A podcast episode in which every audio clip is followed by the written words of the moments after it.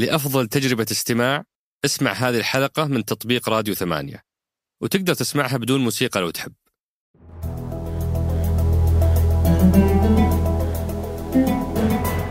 هذا بودكاست سقراط من إذاعة ثمانية، وأنا عمر الجريسي أستضيف قادة التحول في الجهات الحكومية وأحاورهم حول رحلتهم في تحقيق أهداف رؤية السعودية عشرين ثلاثين. ضيف حلقتنا اليوم هو معالي الدكتور عبدالعزيز الزوم، محافظ الهيئة العامة للمنافسة.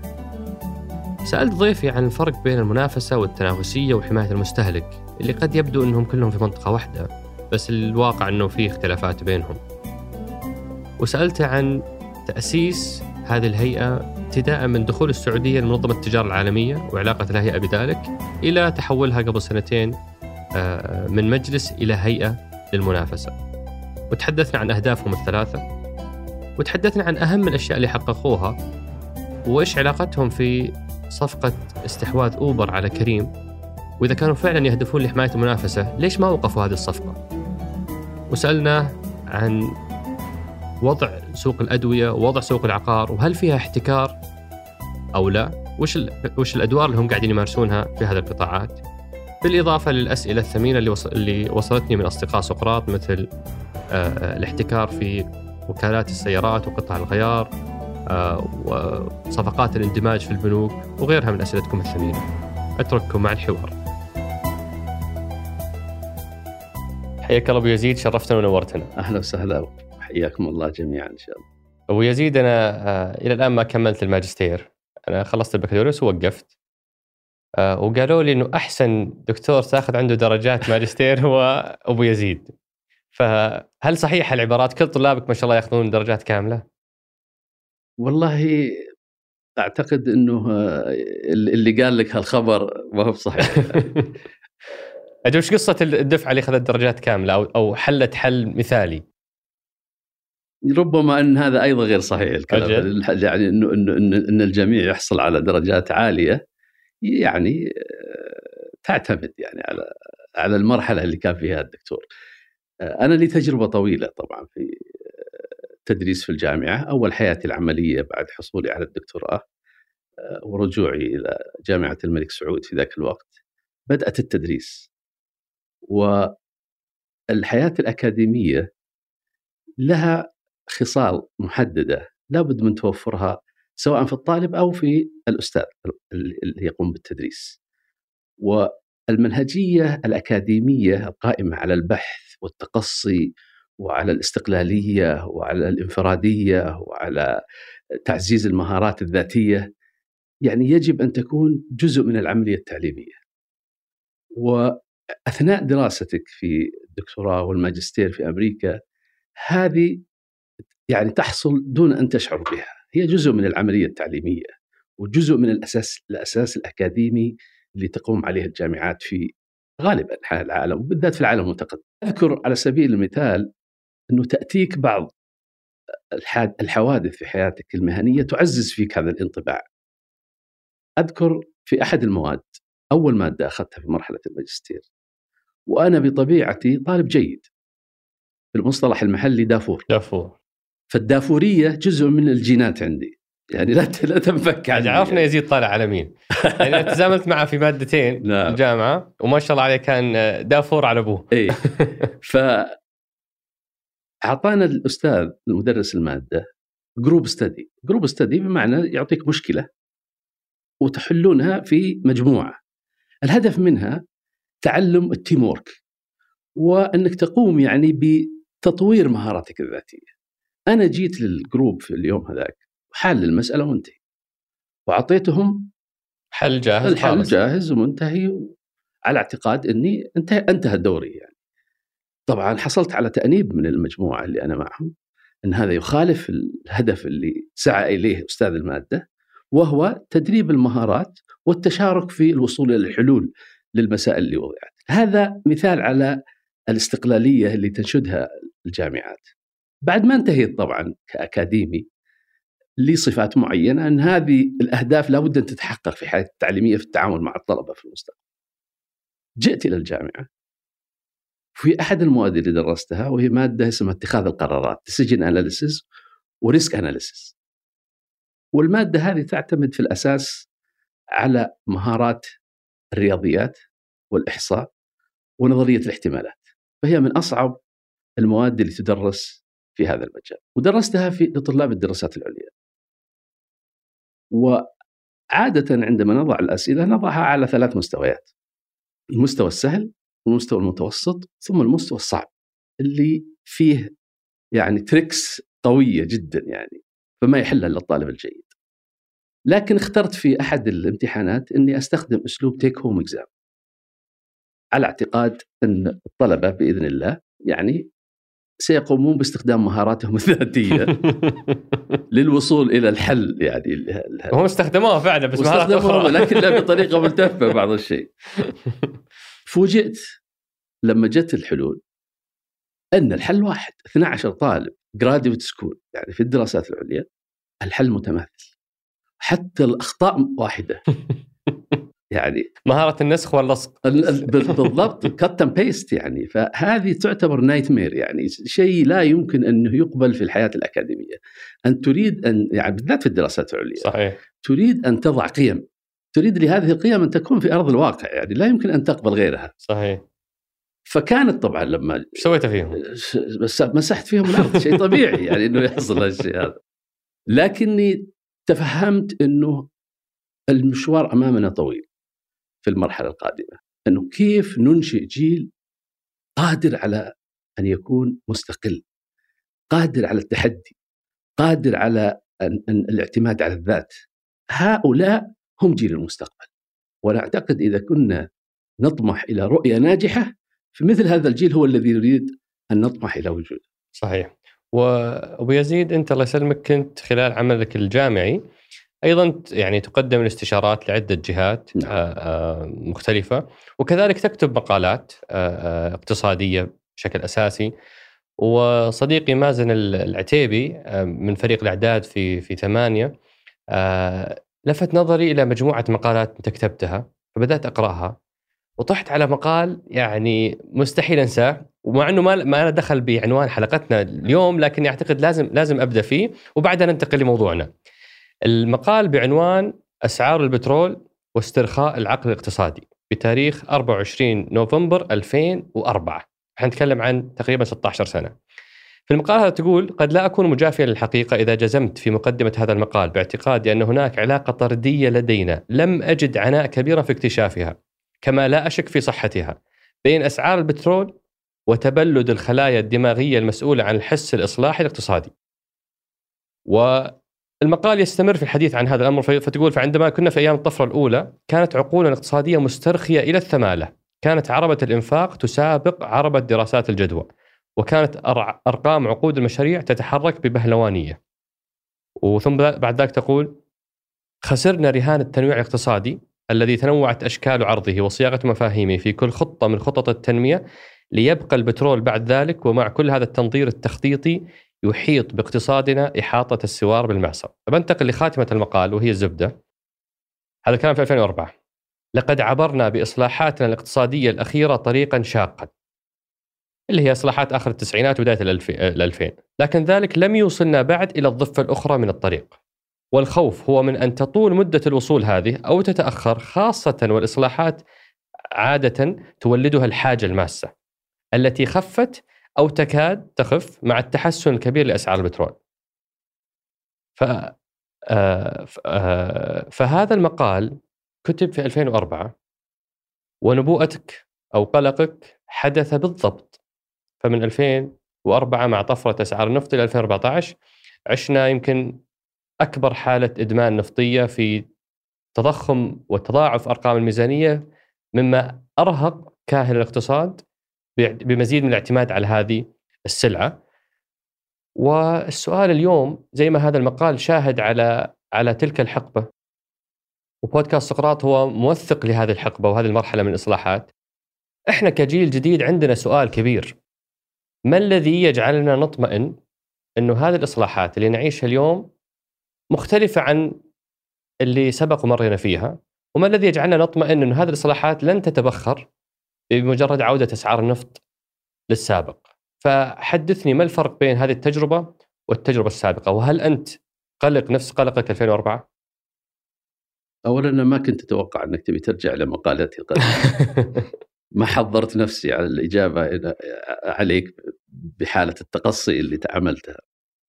طبعا أنا في عند عودتي من البعثة بدأت في الكتابة الصحفية، والكتابة عشق قديم يعني بالنسبة لي، وهذا المقال تحديدا أعتقد أنه صحته صحيحة بالنسبة لمن ينظر إلى تاريخنا في المملكة وتاريخ الإصلاحات الاقتصادية، وحتى العالم الغربي تفطن إلى هذه الحقيقة هذه.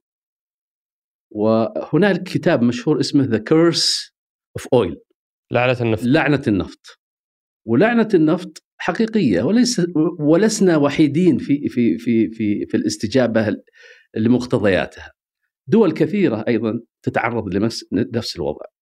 إذا زادت مدخراتنا في فترة من الفترات ارتخت همومنا عن تحقيق النجاحات والإصلاحات الاقتصادية اللي كنا ننشدها. أنا أعتقد أن هذه كانت في فترة من الفترات، لكن أعتقد أن مرحلة الرؤية مرحلة مختلفة تماما. الجدية فيها لم تتوقف، والحوافز فيها لا زالت تتدفق، سواء كان النفط موجود وإن لم يكن موجود، سواء كانت الأسعار مرتفعة أو كانت الأسعار هابطة. مبادئ الرؤية حية، ومن يقودها هو الشباب بروح الأمير محمد بن سلمان حفظه الله. يعني نرى أن هنالك إصرار وعزيمة لا تتوقف، وكلنا متفائلين، سواء كنا من الجيل القديم من أمثالي أو من الجيل القديم من أمثالكم. أنا أتوقع المبادئ اللي قامت عليها الرؤية والإصرار والعزيمة المستمرة على تحقيقها كلها تبعث إلى التفاؤل لدينا جميعا. المرحلة مختلفة، وكثير من هذه المبادئ في الحقيقة يعني ربما تحدثت معك في بعض جزئياتها من قليل. صحيح. يعني تحققت كثير من الشروط. على سبيل المثال مكافحة الفساد، لا يمكن أن تتحقق رؤية دون مكافحة الفساد، هذا باتفاق كل الاقتصاديين. إذا وجد الفساد لا يمكن أن تتحقق رؤية. فمبادئ الرؤية بدأت بالضغط على بؤر الفساد في, في, في الاقتصاد السعودي، وإن شاء الله في فترة من الفترات بما فيها عملنا في داخل الهيئة سنقوم بتحقيق رؤية إنهاء وضع المملكة من كل أنواع الفساد بإذن الله. كما صدقت يعني نبوءتك في ألفين وأربعة، أتمنى إن شاء الله تعالى أن تصدق نبوءتك اليوم في ألفين وعشرين بأننا نسير في الطريق الصحيح، وأنه إن شاء الله تعالى هذه المحاولة الإصلاحية جادة ومختلفة وتنبئ بمستقبل أفضل للمملكة إن شاء الله تعالى. أنا بعد هذه المقدمة أبغى أدخل لمحورنا الأول اللي هو محور من أنتم، وفيه نتعرف أكثر على هيئة المنافسة، خصوصاً الناس كثير ما تعرفها، واللي يعرفونها ما يعرفون وش تسوي، واللي يعرفونها يعرفون وش تسوي، ما يعرفون وش الفرق بينها وبين يعني مركز التنافسية اللي هو بقيادة إيمان المطيري وجمعية حماية المستهلك. ففيه يعني منطقة كذا رمادية ضبابية مو واضح وش الفرق بين هذه الثلاث كيانات، وأساساً وش هو دور الهيئة. فودنا تعرفنا من أنتم أبو يزيد. الحقيقة سؤال جميل، وأعتقد أنه مهم لأنه يغيب عن ذهن قطاع كبير من الأفراد العاديين، بل حتى ربما أقول المسؤولين، يعني الفرق بين التنافسية والمنافسة.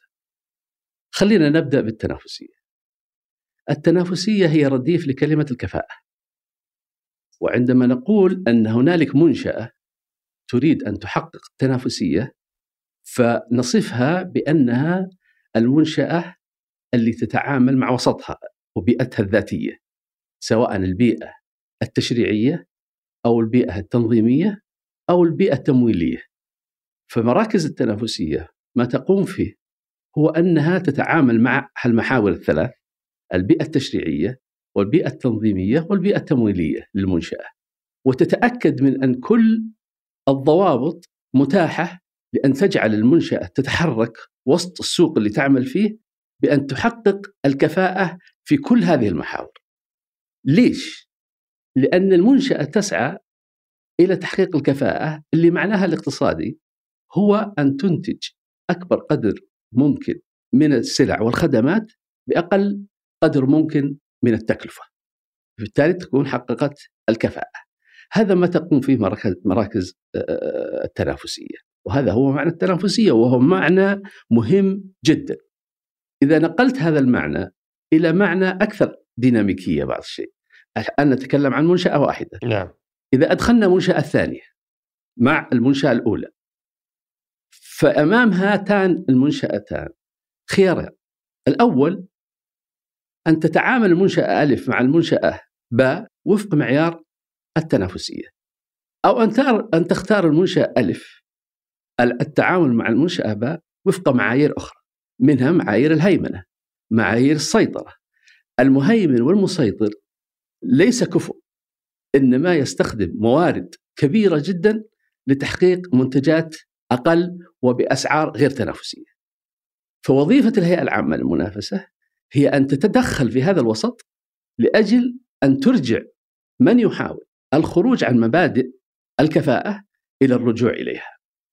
فهدفنا في الهيئة العامة للمنافسة هو أن نجعل جميع المنشآت في الأسواق لا تكافئ إلا المنشأة الكفؤة التي تتحرك وسط الإقليم اللي تعيش فيه وفق مبادئ الكفاءة. لماذا هذا المصطلح مهم؟ دائما إذا أردت أن تعرف أهميته كبر الصورة شوي. لو أن كل منشآت الموجودة في كافة الأسواق وفي كافة القطاعات تحركت وفق معيار القوة القهرية، السيطرة والهيمنة، بمعنى أنها تقوم بمزج عناصر الإنتاج، المزج السيء في الاقتصاد، معنى هذا أنك بيكون عندك اقتصاد كلي يعني ليس كفؤ بالمعنى الذي نريده. في المقابل عندما تكون جميع المنشآت تتحرك وفق ضوابط التنافسية، معناها أنك عندك اقتصاد قابل لتحقق التنمية المستدامة.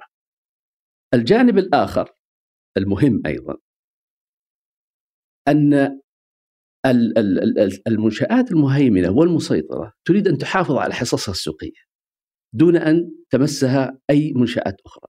فأول ما تعمل تقوم بوضع عوائق للدخول داخل هذه الأسواق، بمعنى اللي يسمونها barriers to entry.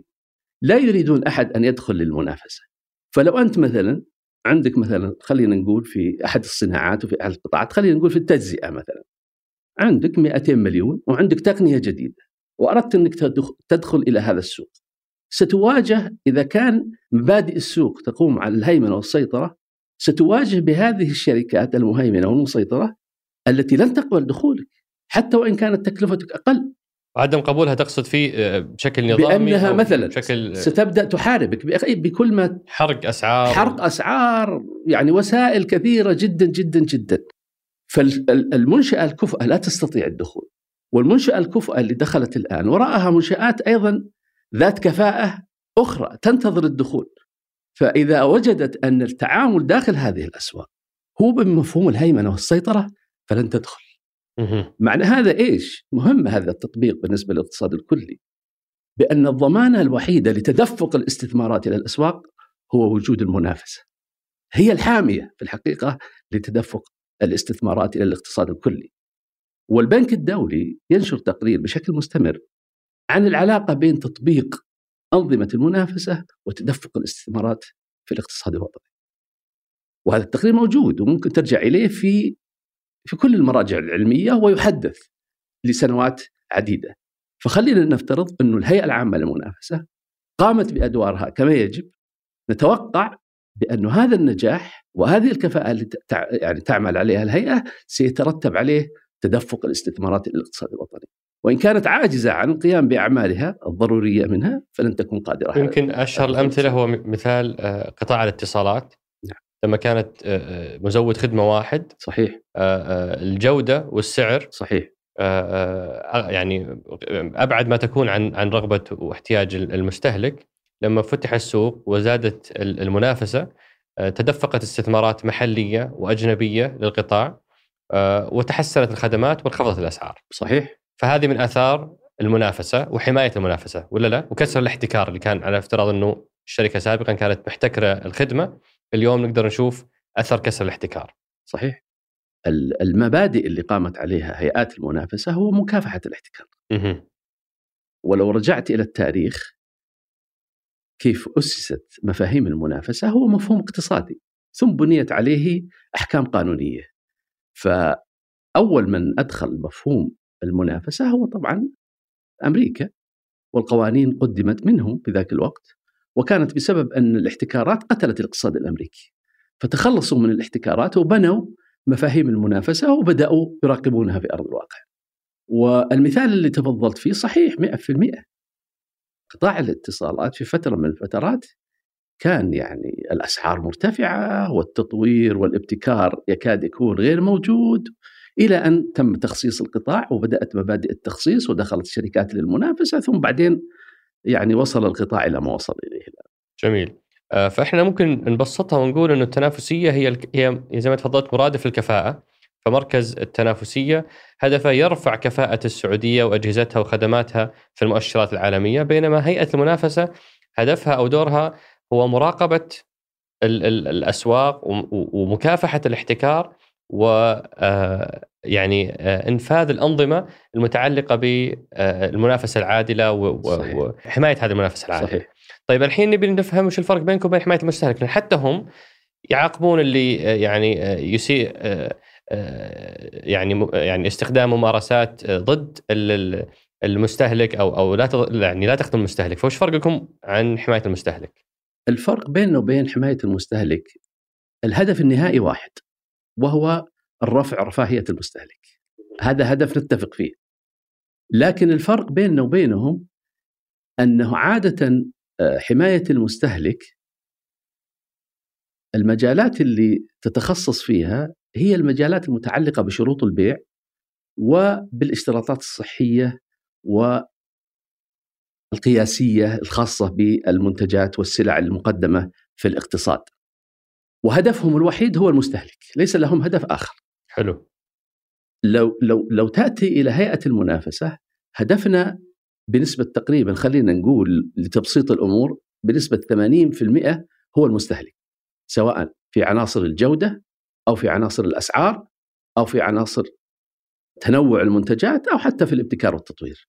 لكننا نختلف عن الهيئة العامة عن حماية المستهلك في أننا أيضا لا نضر, لا نضر المنتج.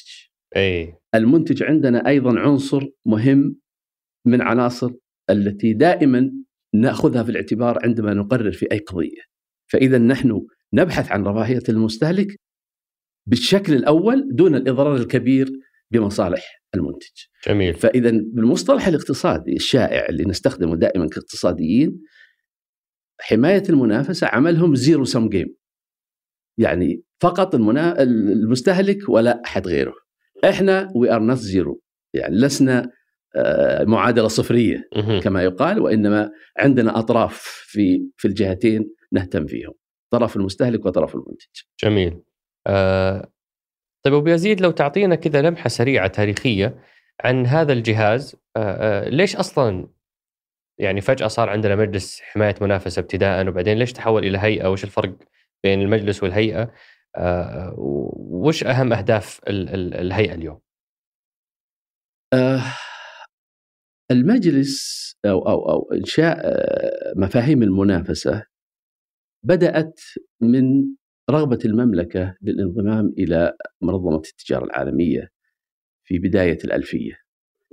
أعتقد أنه بدأت المحاولات في تسعة وتسعين عام تسعة وتسعين أو في عام تقريبا ألفين، وأنظمة التجارة العالمية تشترط وجود أنظمة منافسة في الدولة اللي تنضم إليها، ودفعوا المملكة إذا أردت أن تنضمي لابد أن يكون عندك أنظمة منافسة. ليش؟ لأن المستثمر الأجنبي يهتم بوجود المنافسة العادلة في الأسواق، لأنه لا يريد أن تقوم الشركات الوطنية بالهيمنة بالهيمنة والسيطرة عليه.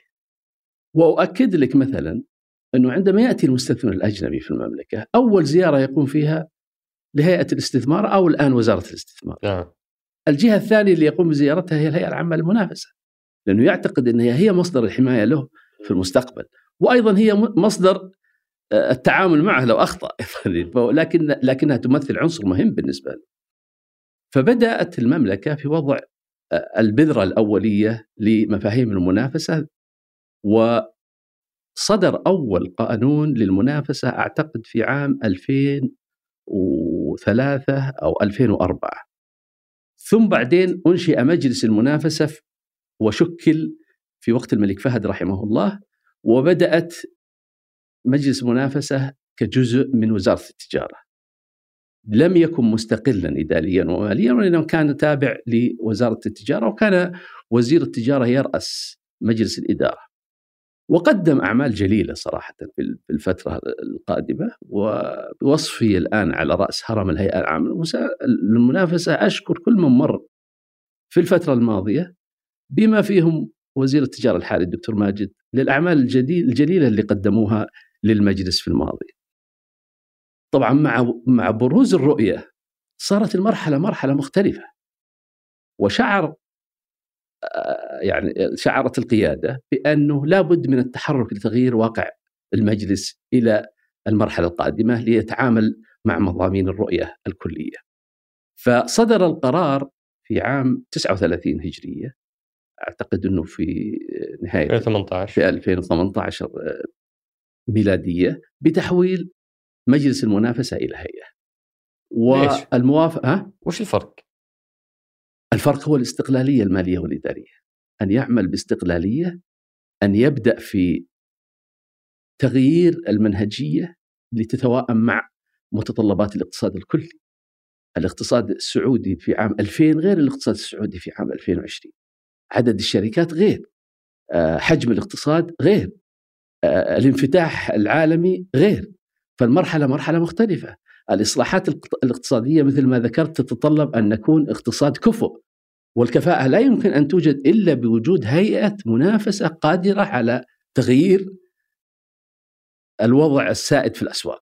فبالتالي إذا أردنا أن نحافظ على الكفاءة، وإذا أردنا أن نضمن تدفق الاستثمارات، وتدفق الاستثمارات أحد العناصر الرئيسية في الرؤية كما تعلم، فبالتالي لابد من وجود هيئة عندها كافة عناصر القدرة على أن تكون متناسقة مع المرحلة القادمة.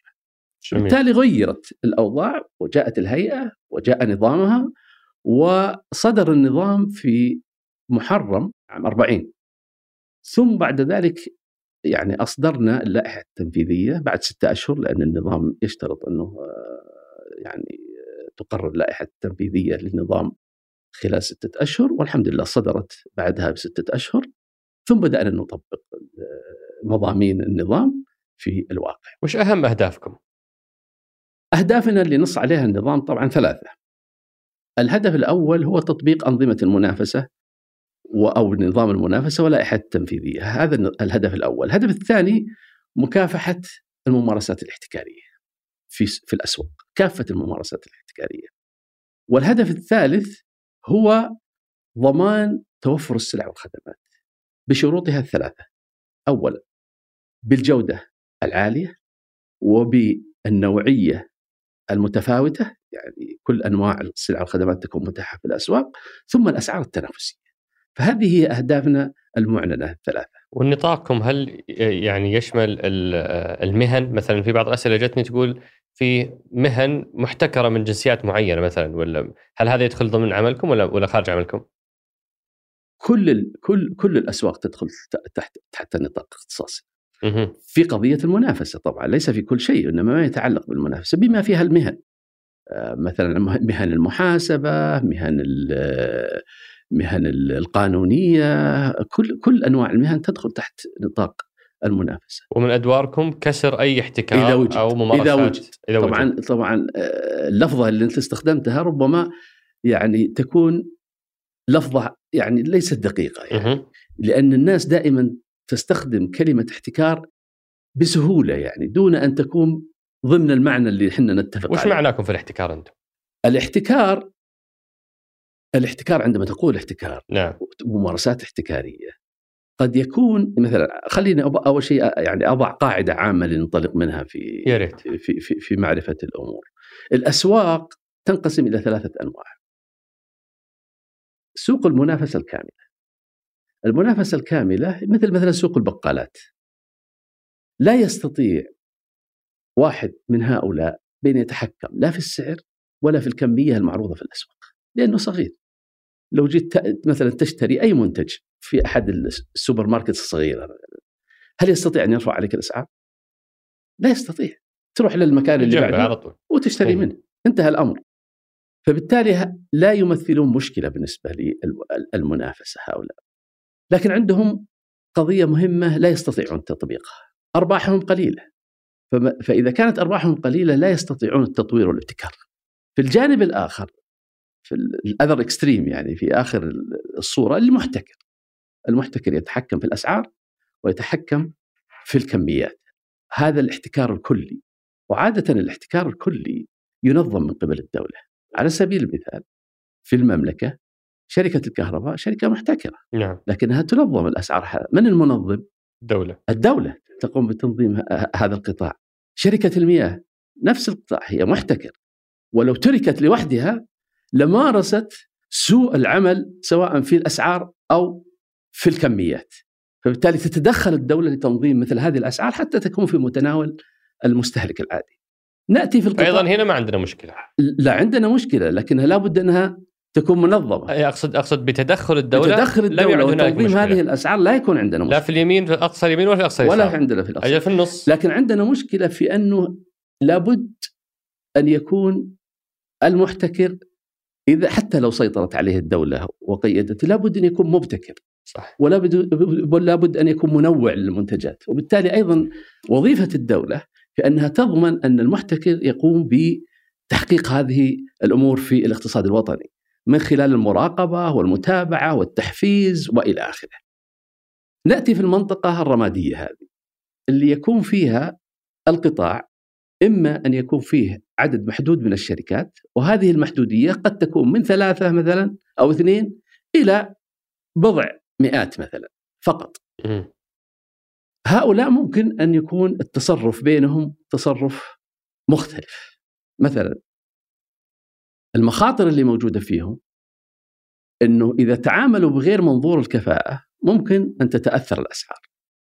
عادة نحن في في في, في عملنا في الهيئة نصنف المنتجات إلى نوعين: منتجات مميزة ومنتجات غير مميزة.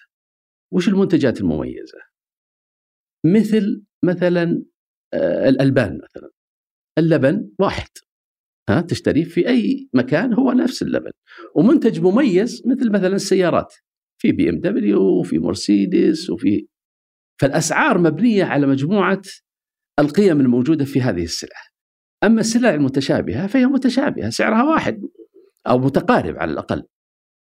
فيأتي لنا مشاكل في التسعير إذا كانت السلع متماثلة. ففي الغالب تكون الاتفاقات الأفقية بين بين المنتجين، يجتمعون المنتجين مثلا ويتفقون على تثبيت الأسعار، وهذه تعتبر مشكلة. م. بدل أن تكون الأسعار هي الأسعار السوقية، يتفقون فيما بينهم ثم بعد ذلك يرفعون السعر على المستهلك، ويكون هذا الفارق هو خروج من رفاهيتي أنا كمستهلك إلى رفاهية المنتج، وهذه مشكلة طبعا في, في الاقتصاد الوطني. فهذه واحدة من المشاكل اللي تحصل أحيانا، مثل مثلا الحادثة اللي حدثت عندنا في قضية الأرز في الماضي. بالمطاعم الشعبية اتفقوا فيما بينهم على رفع الأسعار بنسبة عالية، وهذه الفروقات تذهب إليهم بدل ما كان، ويحرم منها المستهلك. ف... فإحنا عملنا في الهيئة العامة للمنافسة هو في المنطقة هذه المنطقة هذه الرمادية. جميل. نعم. آه هذا التعريف جيد أبو يزيد، يخلينا نقدر ننتقل لمحورنا الثاني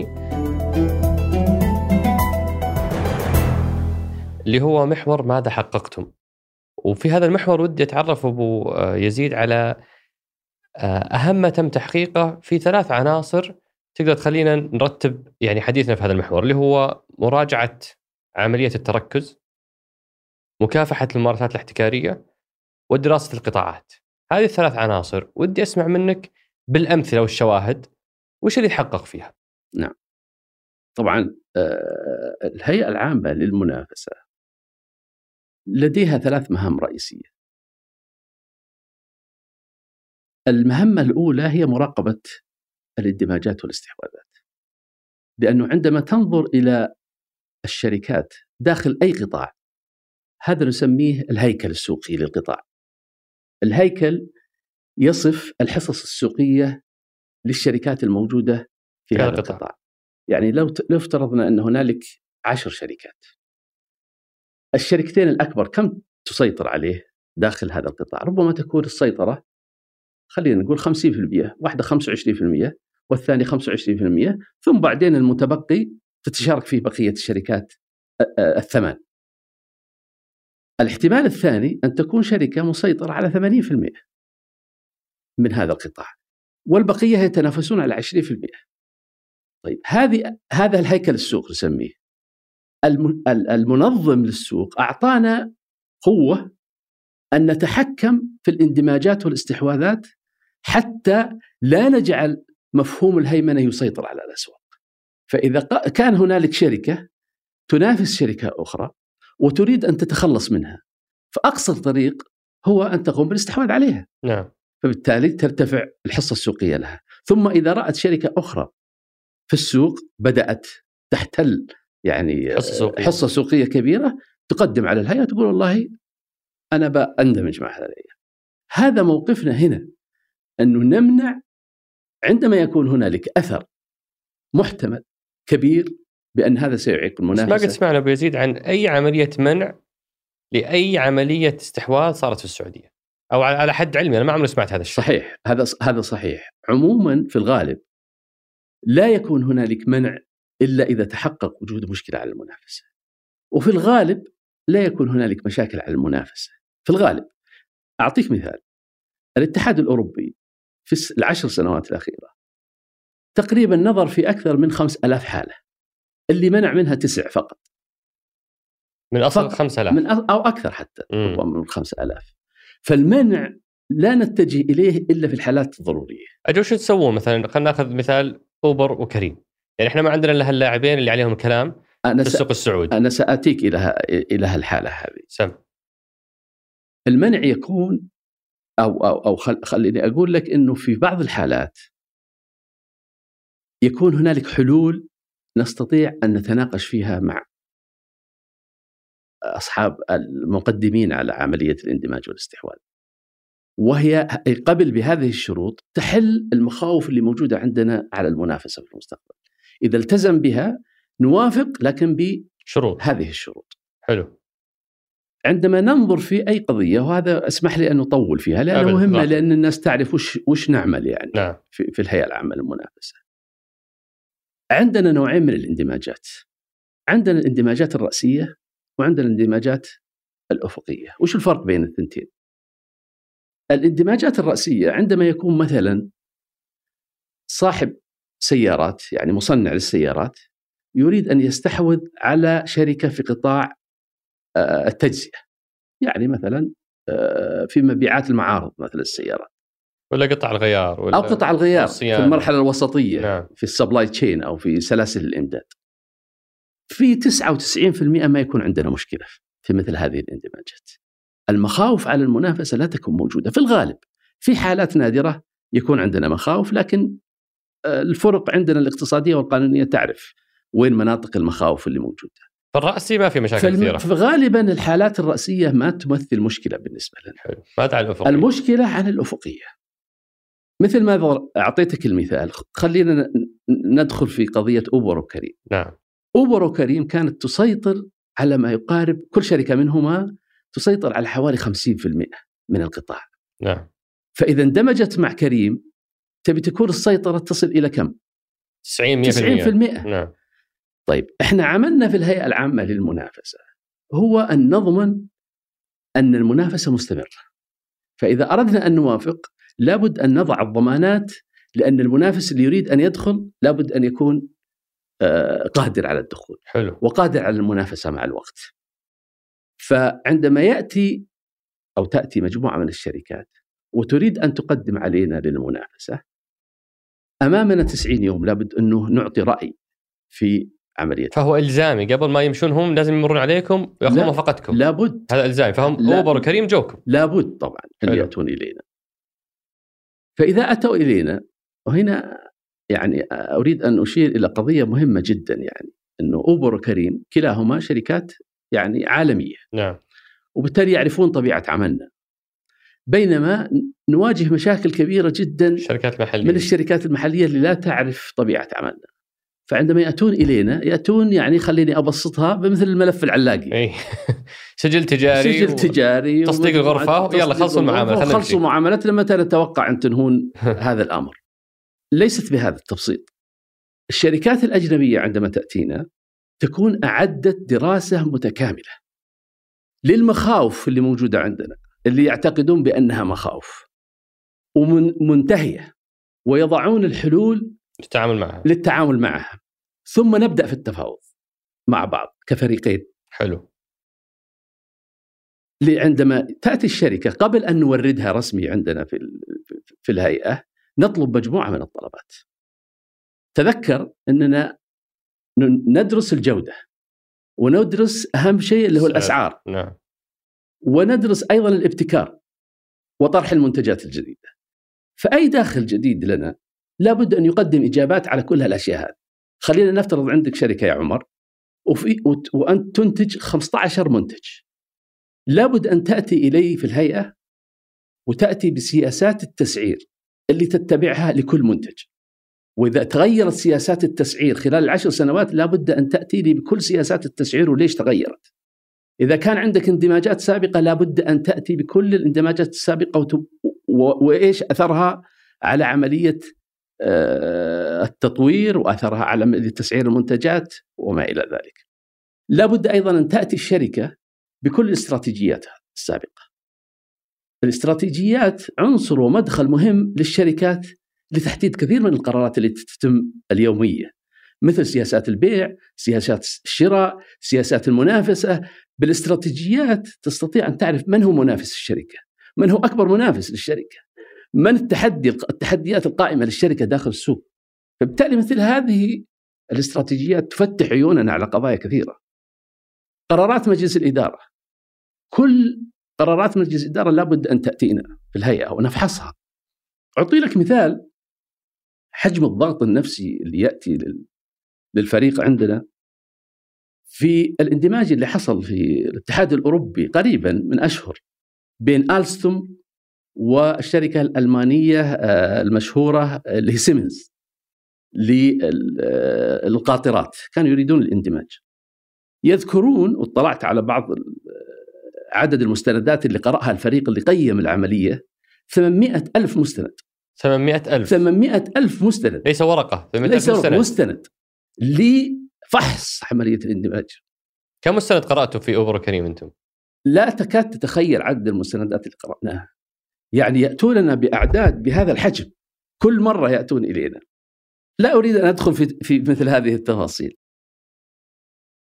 المشكلة في أوبر وكريم أننا نريد أن نضمن أن المنافسة مستمرة والابتكار مستمر والأسعار غير مسيطر عليها غير مسيطر عليها لكنهم يستخدمون تقنيات عالية والفريق عندنا لابد أن يتعلم على هذه التقنيات. عندما تأتي إلى تطبيق أوبر وكريم وتحاول أن تستخدمه هو عبارة عن تسعير. فلا بد للفريق عندي أن يعرف آلية التسعير عند أوبر وكريم. لا بد أن يعرف الخوارزميات اللي موجودة. فبالتالي نستعين بخبراء دوليين ومحليين لي لي ليبصرونا بكيف تتم عملية التسعير. فحصنا مليون رحلة قامت بها أوبر وكريم للوصول إلى الأسعار المتوسط الأسعار. ثم أيضا عند أوبر وكريم آلية اللي بسميها السيرج يعني الذروة. فترات الذروة أسعار ترتفع يرفعون الأسعار. صح. لكن ما نعرف إيش مستويات الرفع هذه فلا بد أنه نختبرها من الداخل. ففحصنا كل آليات عملية الرفع أثناء الذروة ووصلنا إلى هذه المستويات. ثم بدأنا في مرحلة التفاوض مع هؤلاء إلى أن وصلنا إلى أنه هذا الحد لا ترفع أوبر وكريم لمدة ثلاث سنوات. ليش ثلاث سنوات؟ لأننا نريد الداخل الجديد أن يتمتع بحصانة من من الأسعار اللي هو المستهلك. يعني نريد أن لا يتعرض للاستغلال من قبل أوبر وكريم. لكن في عوامل أخرى طبعا عندنا تقريبا حوالي عشرين قضية تناقشنا فيها مع أوبر وكريم أو أكثر حتى. شروط أنا بكتفي بشرطين ثانيين. حلو. أريد أن نوصلها للمشاهدين. الشرط الأول أي قادم جديد لابد أن يكون عنده خارطة دقيقة، صح ولا لا؟ عندما أفتح التطبيق أنا أه؟ أطلب أوبر، يأتيك تقريبا الخطأ لا يتعدى خمسين متر في الغالب. نعم. كريم الخطأ لا يتعدى في الغالب عشرين متر، أدق من خرائط أوبر. مه. القادم الجديد عنده مشكلة، لأن المنصة تعتمد على الذكاء الاصطناعي، والمنصة مثل الفلتر، شفت الفلتر أو بالدربيل اللي نستخدمه الأول في الرؤية الشيء البعيد. نعم. تبدأ تعدل تضبطها. متى تتضح الصورة عند عند صاحب الخرائط الجديدة؟ عندما يستخدم بكميات كبيرة. صح. فبالتالي هذا التداول المستمر للخريطة يدقق الأماكن. أنا عندي أريد داخل جديد، فلا بد أن أعطيه القوة للدخول، فشرطنا على أوبر كريم استخدام المنافس الجديد الداخل لخرائط كريم. عجيب. المستقبل طبعا. أوه. ليش؟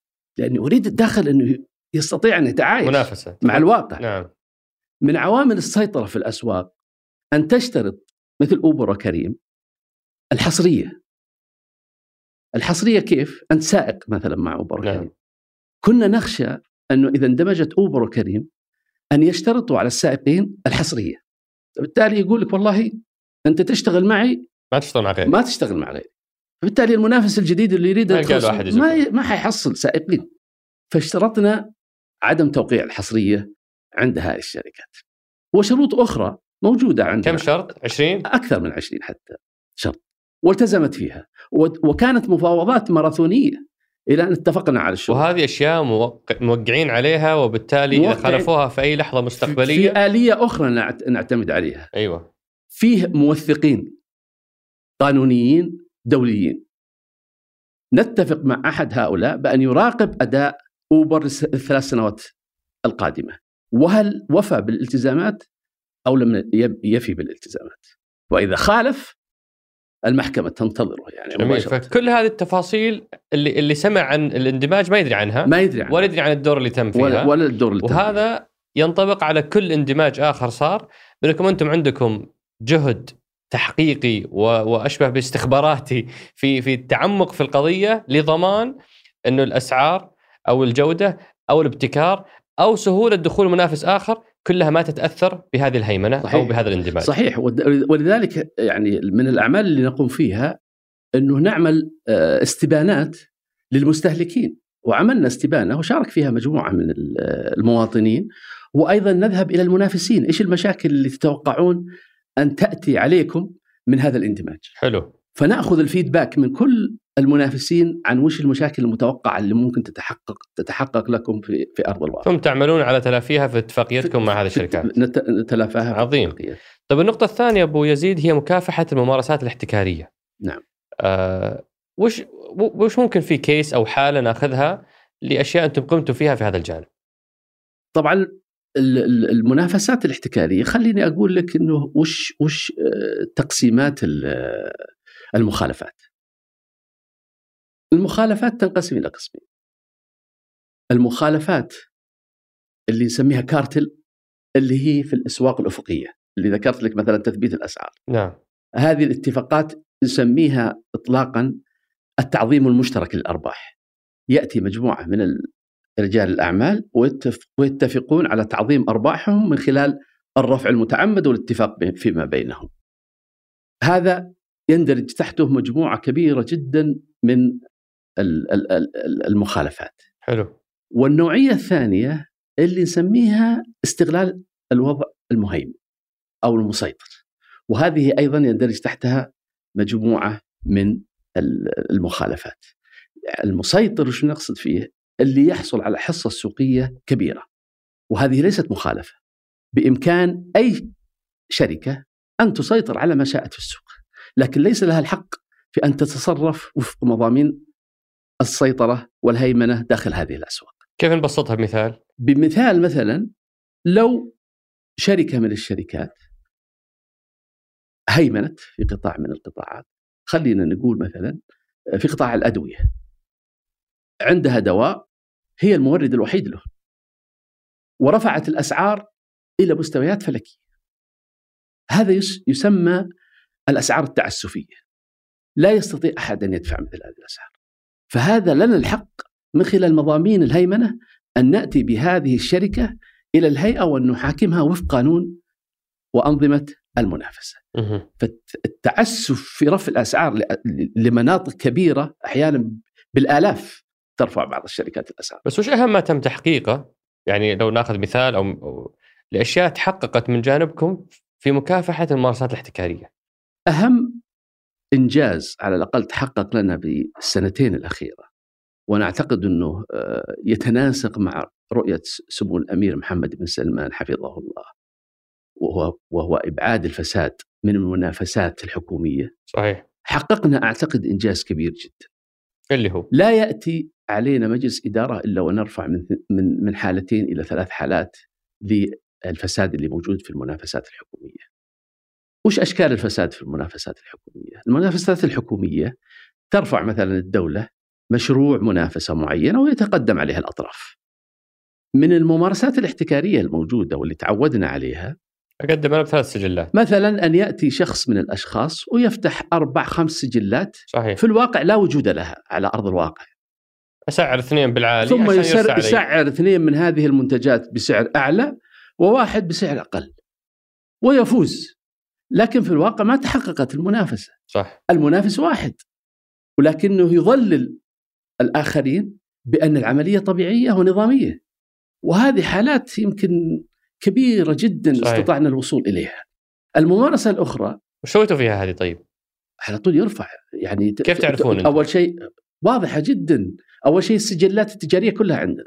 أه. ونعرف من اللي يملك هذه الشركة. والآن مع منصة اعتماد صار تتبع البيانات، الآن تحليلها. منصة اعتماد ستعطينا قوة جبارة. ليش؟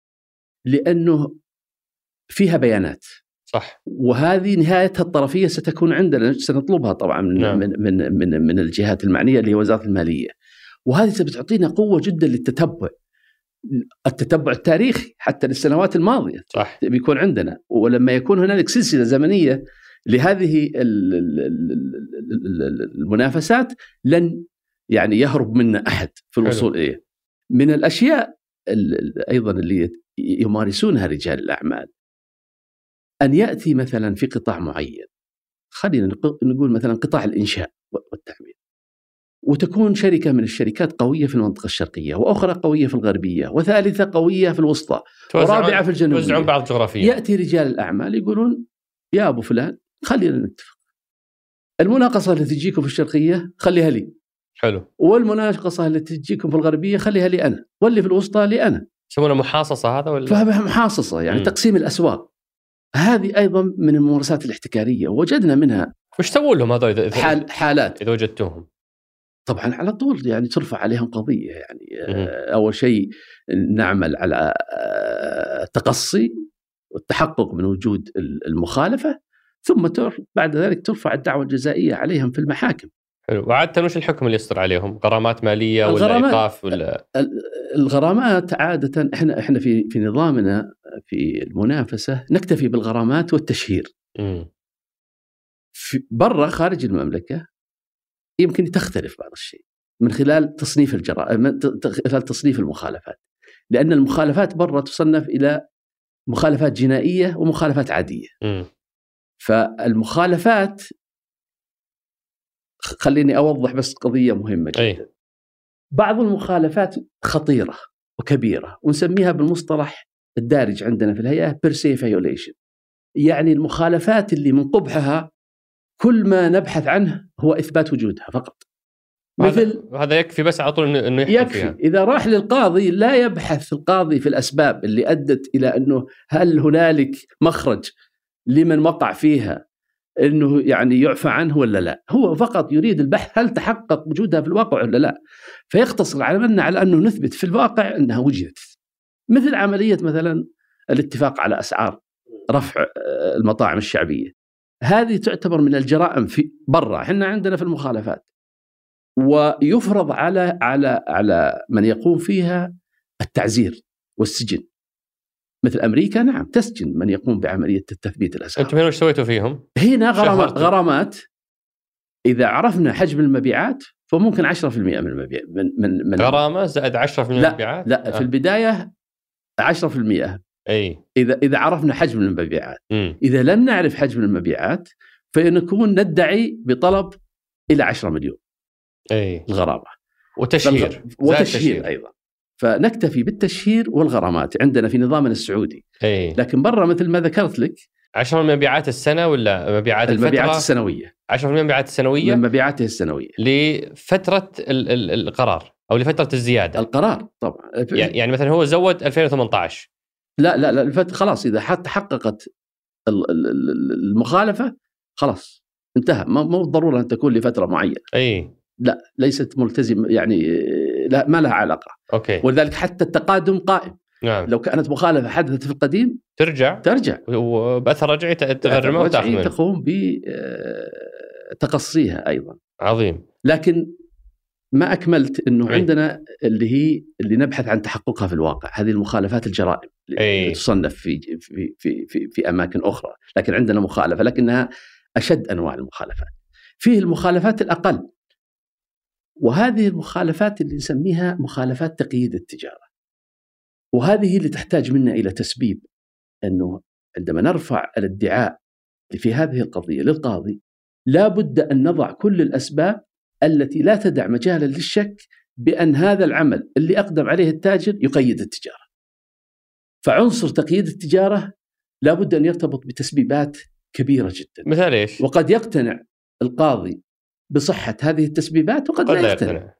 ف... ف... فمثل هذه الممارسات أيضا كثيرة. وش في مثال على هذه المخالفات اللي هي تحتاج تسبيب؟ من المخالفات اللي تحتاج إلى تسبيب مثلا المخالفات الربط بين سلعة وسلعة أخرى. أي. مثلا أحيانا تحتاج إلى تسبيب في بعض الحالات وأحيانا تكون برسي فيوليشن. ما تشتري اللبن إلا مع الخبزة دي. إلا مع الخبزة دي. آه، أوكي. إلزامي. لابد تكون أو الدباسات مع الدباسة مثلاً. مم. فمثل في في حوادث كثيرة نصيب يعني. أبا أبا أروح عشان أكسب الوقت لآخر نقطة اللي هي دراسات القطاعات. أه ومن ضمن الأسئلة اللي وصلتني كثيراً أسئلة عن قطاع الأدوية والاحتكار اللي أحياناً يحدث فيه أو ما يظن الناس ممارسات احتكارية ونحتاجك تنورنا إذا كان صحيح ولا لا. والعقار. وانتم هذه هذا السنه عملتوا دراسات قطاعيه على هالقطاعين تحديدا. أه ودي اعرف وش, وش اللي خرجنا منه او وش اللي كسبناه من هذه الدراسات. طبعا مثل ما ذكرت قبل قليل انه المنظم للهيئه العامه للمنافسه اعطى ثلاث ادوات للهيئه العامه للمنافسه. الأداة الأولى التحكم في هيكل السوق من خلال مراجعة الاندماج والاستحواذ. والأداة الثانية اللي هي مراقبة سلوك الشركات داخل الأسواق من خلال مكافحة الممارسات الاحتكارية. والأداة الثالثة إجراء الدراسات. والهدف من إجراء الدراسات هو أنه نتعمق في دراسة القطاع بمعنى أن ندرس سلاسل الإمداد من المنتج إلى الموزع إلى المسوق اللي هو تاجر التجزئة.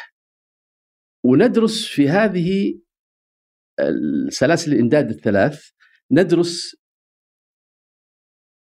هيكل السوق وندرس ممارسات الشركات داخل هذا الهيكل هل هي احتكارية أم لا، ونضع سياسات عامة للمنظم القطاعات الآخرين.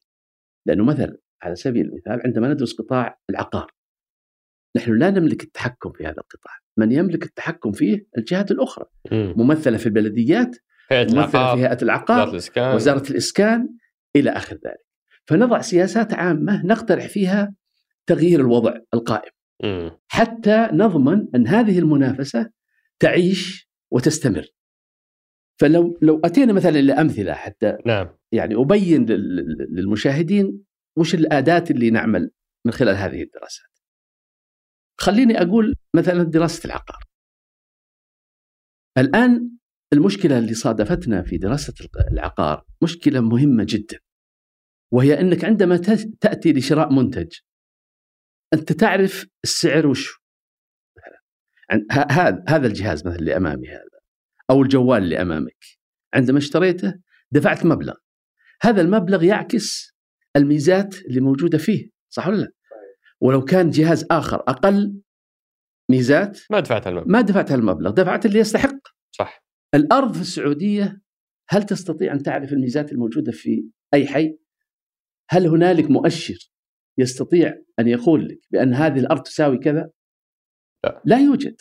حاولنا الحصول على هذا المؤشر ما وجدناه، فبالتالي لابد أنه حتى نكمل الدراسة من وجهة نظرنا في المنافسة أن نصل إلى تقييم لعدد الخدمات الموجودة في كل أرض يشتريها المستهلك.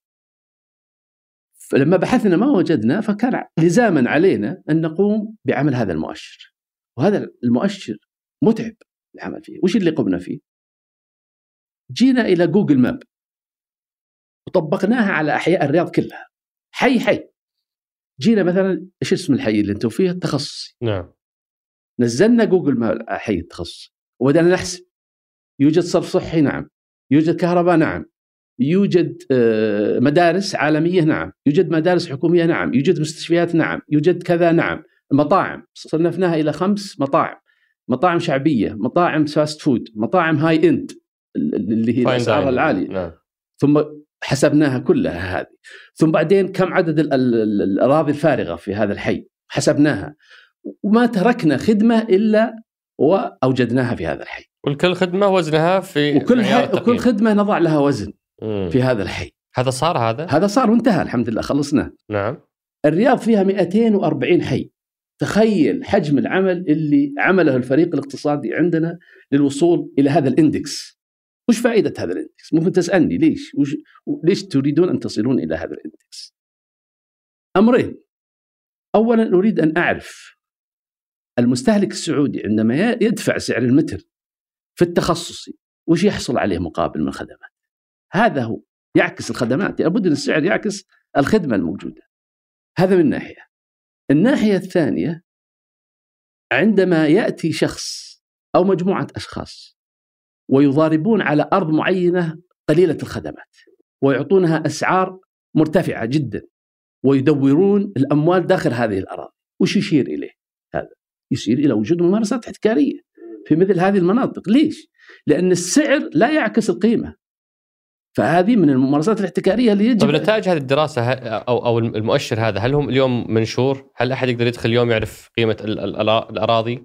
هذا بعدين نبي وش وش الآلية اللي إحنا نعملها عادة لما ننتهي من مثل هذه الدراسات نرفعها للمقام السامي، لأن الأمر أتانا من المقام السامي لعمل هذه الدراسة، والمقام السامي يوجه بالمرحلة القادمة.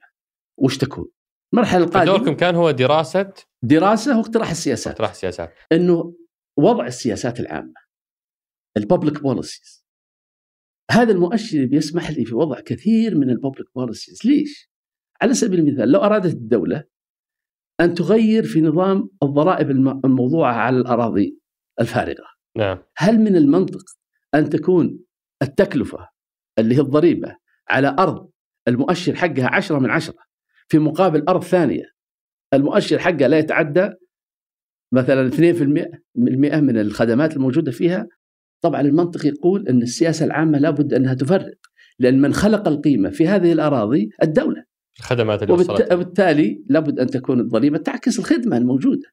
فهذا في السياسات العامة نقترحه، لكنه لا نلزم به الدولة. مثلا الجهة المعنية هي اللي تقوم بالتصرف، لكن نتيح لها الأدوات التي تستطيع من خلالها يعني أن تشجع المنافسة في مثل هذه. وهل وصلتوا لنتيجة من هذه الدراسة أنه الأسعار متضخمة أو الأسعار منخفضة، أو هل وصلتوا لنتيجة من هذه الدراسة؟ الآلية الآن اللي نعمل عليها أنه نعزز الشفافية. عرفنا الآن وين الخدمات والمؤشر حق الخدمات كيف شكله. حلو.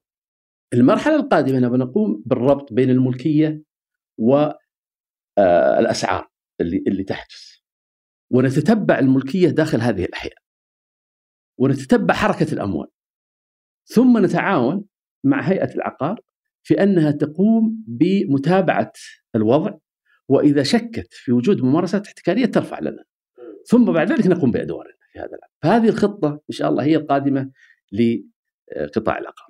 عظيم. ونختم قطاع الأدوية. طيب قطاع الأدوية نفس الشيء، والآلية طبقناها. درسنا سلاسل الإمداد بدءا من المنتجين ثم الموزعين ثم تجار التجزئة، ووجدنا كثير من المفاجآت. طبعا الدراسة كبيرة جدا ومتعمقة، ودرسنا كافة الممارسات الاحتكارية، ووجدنا كثير من المؤشرات على وجود ممارسات احتكارية، وبالذات وبالذات في قطاع الموزعين. م. من المشاكل اللي تواجهنا حتى الآن هي عدم دخول الشركات الأجنبية المصنعين للأدوية إلى المملكة، فاقترحنا عديد من السياسات لتحفيز دخول الشركات العالمية إلى المملكة. ليش؟ لأن دخول الشركات العالمية سيحفز عديد من القطاعات. إلى الآن في المملكة حسب علمي طبعا، لا أدري قد أكون مخطئ، لكن ما عندنا براءات اختراع لأدوية لقيت في المجال العالمي قبول وأخذت عليها آه يعني آه براءات اختراع آه في الماضي. دخول الشركات الأجنبية العالمية سيحفز نشاط الجامعات في البحث والابتكار، فهو هدف أساسي للدخول إلى المملكة، واقترحنا مجموعة من السياسات لهذا الدخول. العائق اللي نعتقد أنه هو السبب في, مر... في طبقة الموزعين، وجدنا أن الهوامش الربحية عالية جدا في عند الموزعين للأدوية، وهذا يشير عند عندنا إلى وجود ممارسات احتكارية، لأن كل ما ارتفعت الربحية بشكل كبير فهو مؤشر يعكس القوة السوقية والهيمنة في هذا القطاع، واقترحنا مجموعة من السياسات لتغيير هذا الواقع. في فهو ثبت لديكم بأنه في هذه الهوامش المرتفعة هي مؤشر، وهي مؤشر لممارسات احتكارية، هي هي مؤشر لوجود ممارسات احتكارية. م. والحمد لله يعني في السنوات الماضية يعني عندنا قضايا كثيرة في قطاع الأدوية. م. وجدنا أيضا أن هنالك ارتفاعات كبيرة جدا في الأسعار في بعض الأشياء، وها تعسفية تصل في بعضها إلى مئة في المئة، وهذا طبعا لا يفلت من الأسعار الاحتكارية غير مقبولة، سميها إحنا بمصطلح الأسعار الافتراسية. م. فلا تقبل عادة، ويعني تحقق فيها هيئات المنافسة. قطاع الريتيل أو التجزئة المشكلة الكبيرة فيه هي تحكم شركتين في خمسة وسبعين بالمئة من القطاع. أوف. وهذا يمثل رقم كبير جدا في قطاع مثل التجزئة، لكن الدولة الحمد لله خلال الأشهر الماضية قررت قرار في غاية الجمال، وهي فتح قطاع التجزئة في الصيدليات للشركات العالمية. م. الشركات العالمية ودخولها إلى المملكة يمثل قيد تنافسي على الشركات المحلية، بمعنى أن المنافسة ستحدد في القطاع. ووجدنا أيضا نسبة الهامش الربحي تصل إلى حوالي خمسة وعشرين بالمئة، لكن الهامش الربحي العالمي في قطاع الريتيل يصل إلى خمسة وثلاثين بالمئة، فهم لم يصلوا فقط يعني بعد إلى مستوى خمسة وثلاثين بالمئة، لكن هذا مبرر عندنا لأنه يريدون السيطرة وفتح أكبر عدد ممكن من الصيدليات في المملكة للحصول على أكبر حصة سوقية ممكنة. وعادة الشركات في مثل هذه المرحلة تضحي بالهامش الربحي لأجل التوسع، الحصول على على أي أكبر توسع ممكن. صحيح. لكن في قطاع الجملة لا، الهامش الربحي اللي وجدناه يصل تقريبا إلى أربعة عشر بالمئة، مع العلم أن الستاندر العالمي لا يتعدى ستة بالمئة. م. فعندك حوالي ستة بالمئة، ونعتقد أن الرقم أكبر من هذا بكثير، قد يشير في المستقبل إلى ممارسة احتكارية. ونعتقد أن دخول الشركات العالمية سيقلل من سيطرة تجار الجملة في سوق الأدوية، وسيؤدي إلى تخفض أسعار الدواء بشكل كبير، واقترحنا كثير من السياسات في هذا الجانب. الأمر الأخير اللي بختم فيه في قضية الأدوية، الإحلال بين ما نسميه براندد دراجز، يعني الأدوية اللي لها علامات تجارية، والأدوية اللي انتهت براءة اختراعها اللي نسميها جينيريك دراجز. عادة عندما تقوم شركة من الشركات باختراع دواء تأخذ عليه براءة اختراع، وبراءة الاختراع لها عمر لها عمر يصل إلى حوالي سبعة عشر سنة. إذا انتهت براءة الاختراع صار حق عام أي شركة تأتي وتصنع هذا الدواء. كل شركة كل دول العالم تضع لها سياسات لإحلال الدواء هذا الجينيريك محل الدواء، لأن سعره عادة تكون أقل أقل بكثير، أكثر من النصف حتى. حنا الحمد لله عندنا سياسات لكنها غير مفعلة، ونحتاج، وهذا أحد يعني الريكومنديشنز اللي احنا اعطيناها بالدراسه، انه لابد من تفعيل سياسات في ارض الواقع، يعني لابد من حوكمتها. اعطيك مثال، بنتي الصغيره مرضت من حوالي كم شهر قبل قبل الحمد لله كورونا، وتعمدت ونحن نقوم بالدراسه اني اذهب لاحد الاستشاريين. الاستشاري عندما يكتب لك دواء ملزم بامر الواقع أن لا يسمي الدواء باسمه التجاري، وإنما يكتب لك المادة الفاعلة في الدواء فقط. اللي, اللي, اللي, اللي إذا, إذا تعدى حدوده هذه فهذا يعتبر مخالفة. عجيب. ليش مخالفة؟ لأنه مفروض أنه يعطيك أقل سعر إذا كانت الجودة نفس الجودة. وعندما يكتب لك المادة الفاعلة وتأخذ الروشتة وتروح الطبيب، الطبيب مفروض انه الصيدلي يعطيك الجينيريك دراج، ما يعطيك البراندد دراجز، يعني ما يعطيك الاسم التجاري، ومنهم يعطيك الارخص البراندد دراجز. فاذا خالف الطبيب واعطى المريض الاسم التجاري فمعناه انه يشجع الاسعار الاعلى، يعني عقيدة الاحلال للاسعار الاقل ما هي موجودة عنده، ولا يعني يعتقد إيش أهميتها، لأن فيه ناس فقراء ما يستطيعون أن يحصلون على سعر هذا الدواء، ولا يستطيع أن يدفع مثلا لشركة ألف ريال مثلا على على الدواء. لكن إذا كان أمامي خيار آخر فمفروض أني أختار الخيار الآخر.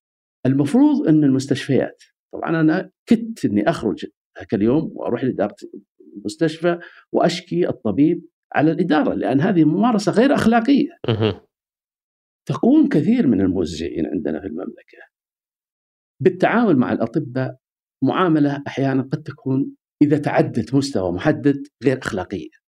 يمكن تسمع كثير من الأطباء يخرج في السنة الواحدة أكثر من عشر مرات على حساب هالشركات الموزعين. صحيح.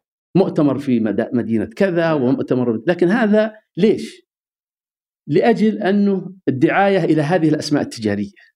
فإذا استمرت عقيدة أنه دائما الأسماء التجارية هي التي يسوق لها في الاقتصاد ولم تحوكم، فبالتالي سيستمر غلاء الأسعار إلى الأبد.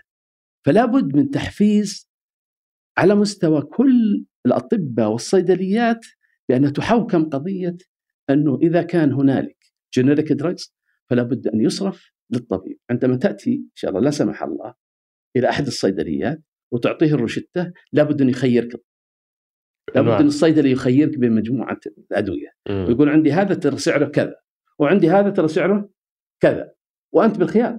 صحيح. آه أنا ودي أبو يزيد أنتقل لمحور آه يعني مهم جدا بالنسبة لنا، اللي هو أسئلة أصدقاء سقراط اللي أكرمونا بمجموعة أسئلة، آه حتى نأخذ أكبر قدر منها، بس هذا كنا نأخذ إجابات يعني زي ما يقولون سريعة مباشرة، لأن بعضها تطرقنا له بشكل يعني أو بآخر في اللقاء، بس هنا في أسئلة محددة. السؤال الأول عن موضوع احتكار متعلق بعالم السيارات، سواء في الوكالات أو في قطع الغيار أو في موضوع الفحص الدوري أو حتى رخص القيادة ومدارس إخراج أو أو مدارس استخراج الرخص. فماذا عملتم في في عالم في في في الاحتكار في عالم السيارات؟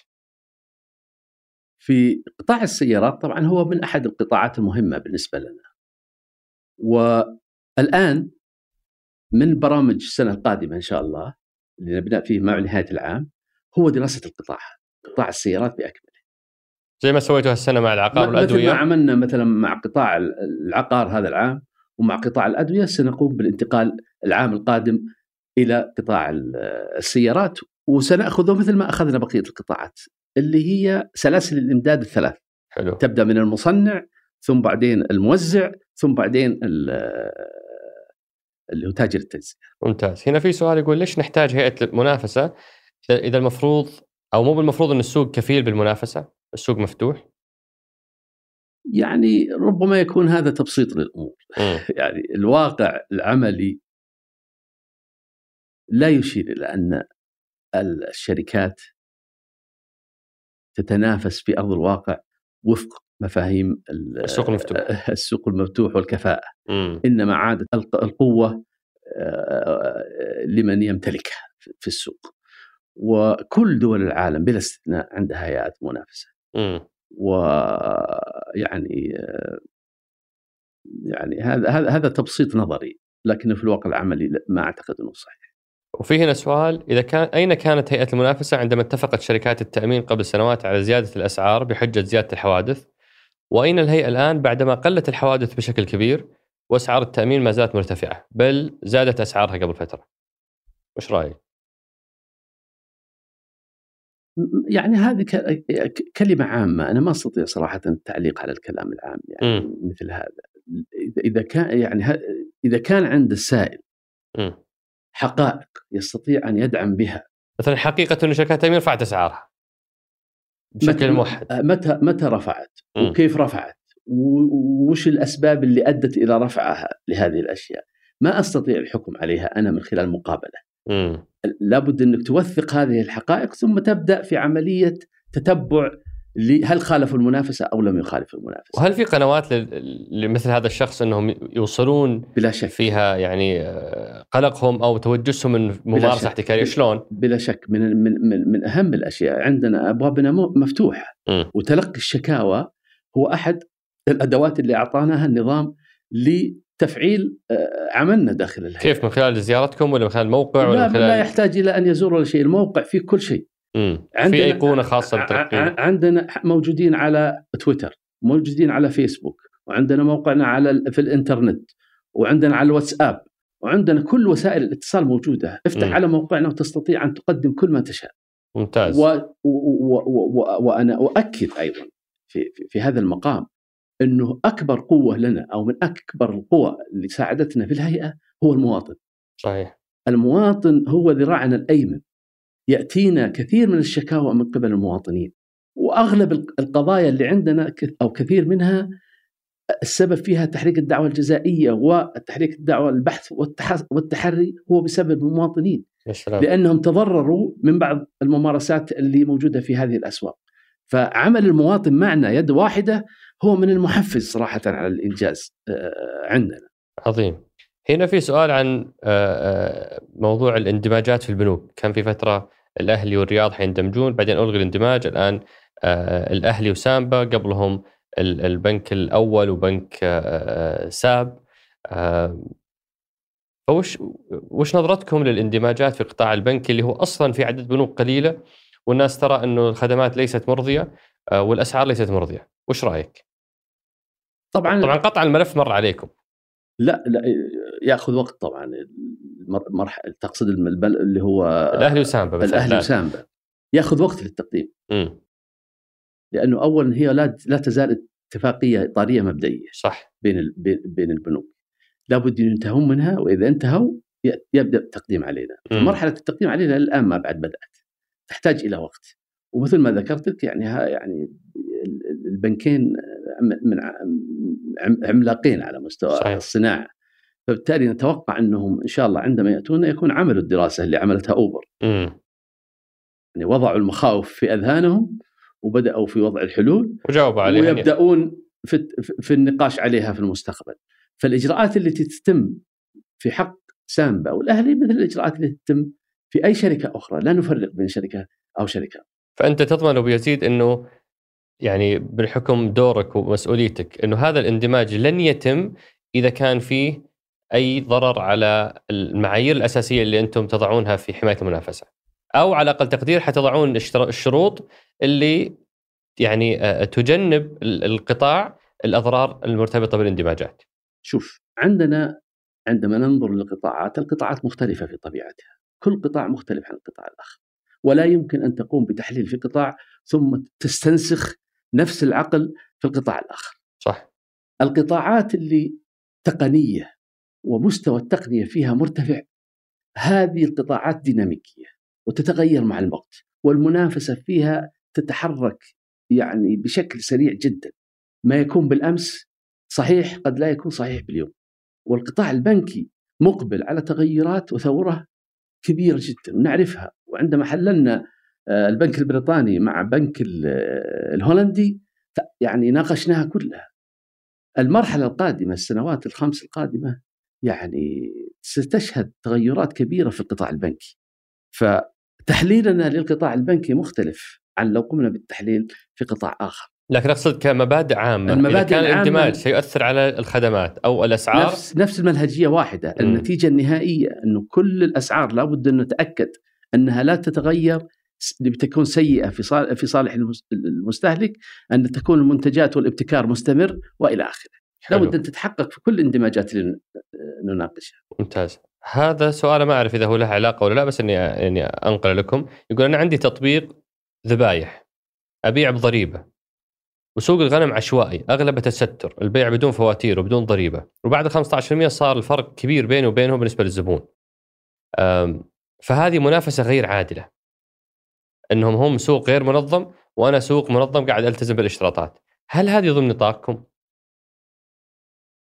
عندما نناقش المنافسة لابد من اتحاد المقام، لابد المقام والبسط يكون واحد. حلو. إذا أردت تناقش صاحب منصة لابد أنه يكون مع صاحب منصة آخر. م. لكن صاحب منصة مع واحد يعني لا يعرف يقرأ ولا يكتب، م. ما تستطيع أن تقارن بين المنافسة هنا وبين المنافسة هنا. م. هذه مشكلته عند غيري، عند غيرنا، ما هو في المنافسة، عند الجهات اللي سمحت لهذا عند الج... غير النظامي بأنه يشتغل. يعني لا لابد أنه مثل قضية الكفاءة اللي ناقشناها، مسألة التنظيم، لابد أنه ينظم سوق. هذا إذا صار تطبيق صار راس براس، وهنا جو عندكم، هنا يجون عندنا. إذا كانت المخالفة من واحد ثاني، نعم، يقوم بنفس التطبيق هذا، عندها يكون لنا رأي في في هذه المسألة. أنا بختم بهذا السؤال. آه يقول أنا أعمل في وزارة التجارة وأشاهد استغلال التجار لثغرات النظام ورفع الأسعار بشكل متزايد وعلى فترات زمنية دون سبب، والاتفاق مع باقي الموردين على نفس الفعل. السؤال: متى يكون هناك تسريع في الحكم وغرامات أعلى من الحالية؟ أولاً متى يكون حسك الوطني أكبر من هذا، م. وتقوم بالتقدم للهيئة العامة بالمنافسة بما تراه بين هؤلاء التجار. هذا هو اللي يجب أن يكون, يكون عليه السؤال. إذا أنت على هذه الثغرة في, في عملك وترى مثل هذه الأعمال تتحقق في الواقع، تعال للهيئة العامة للمنافسة، يعني اخطو الخطوة الأولى اللي تريد فيها تغيير الواقع. لكن إلى متى وما ستقومون؟ إذا يعني قدم الإنسان مثل مثل هذه التعابير يدل على عدم الجدية أن يكون مواطن صالح. لابد أن تكون مواطن صالح، أن تأتي إلى الهيئة العامة للمنافسة وتقدم شكواك، وإذا كان عندك وثائق قدمها. نعم. ساعد الهيئة على أن تقوم بأدوارها. أنا أنا أدعو هذا الصديق أنه يزور الهيئة أو أو يعني يزور موقعهم ويقدم شكواه ويقدم يعني البراهين اللي عنده، ويكون يعني عنصر في علاج المشكلة وليس في التذمر منها. نسيت سؤال مهم وكثير ناشبيلي وموصيني عليه، موضوع الشركات الحكومية التقنية. هذه معاناة كبيرة جدا عند المستثمرين في قطاع التقنية من شباب الأعمال أو رواد الأعمال اللي بالذات الجدد اللي قاعدين يدخلون السوق. هذا في شركات بدون ما أسميها لأن يمكن بعضهم يصير راعي بكرة بالنسبة لي ويعطيني دراهم، الله يرزقنا. في شركات تقنية حكومية محتكرة المناقصات الحكومية. مثلا تلاقي شركة إكس، أي مشروع تقني لوزارة سين حيكون مع شركة إكس، خلاص هذا مسألة محسومة. آه وبعدين شركة آه إكس هذه هي تبدأ تعطي سب كونتراكت للصغار اللي في التقنية، وهذا الموديل على الملأ وعلى يعني زي ما يقولون على عينك يا تاجر، ومتكرر وصارت موضة. كل وزارة تسوي لها شركة تقنية تمسك لها قطاعات التقنية عندها. هل هذه من الممارسات الاحتكارية في وجهة نظركم، وهل في جهود للتعامل معها؟ تمثل تمثل بالنسبة لنا قلق في الهيئة العامة للمنافسة، ومو احنا لحالنا يعني يمثل هذا قلق، يمثل قلق لكافة المسؤولين بما فيها وزارة التجارة. والدكتور ماجد القصبي أحد اللي دائما يثير هذه القضية وأهميتها في كل مكان، م. وأنا أتفق معه مئة في المئة على أنها مشكلة ويجب أن تعالج ويجب أن تضع توضع لها الحلول. ولا شك أن أحد الأطراف، ليس لسنا كل الأطراف، لكن أحد الفاعلين في مثل هذه القضية. الأصل بين الشركات الحكومية والشركات القطاع الخاص أنها تكون على مستوى واحد أثناء المنافسة. وألا يكون هناك مدونة للتفضيل للشركات الحكومية مهما كانت الحال. لابد أنه إذا أردنا للمنافسة أن تكون فاعلة وحية في الأسواق لابد أن يكون هناك تماثل في الحقوق وتماثل في الالتزامات وتماثل في الواجبات. وأنا أعتقد أن هذه من من القضايا الحاسمة اللي يعني سيكون لها حلول في المرحلة القادمة، حلول هيكلية وحلول سلوكية وحلول في السياسات العامة بمشيئة الله. عظيم. ولعلنا إن شاء الله في الهيئة نساهم في في حل هذه المشكلة. عساكم على القوة يا رب. الله يبارك. ممتن لوقتك وشاكر لقبول الدعوة بيزيد. الله يبارك فيك، شاكر جزيلا. الله يحييك. هذه الحلقة عرفتنا على هيئة حكومية متخصصة في حماية المنافسة، وأيضا عرفتنا أنه إحنا علينا أيضا واجب ومسؤولية أن نتعاون مع هذه الهيئة ونتواصل معها في كل ممارسات نظن أنها احتكارية حتى نوفر منافسة عادلة في أسواقنا. أصدقاء سقراط، شاركوا هالحلقة مع من تعتقدون أنها تهمهم.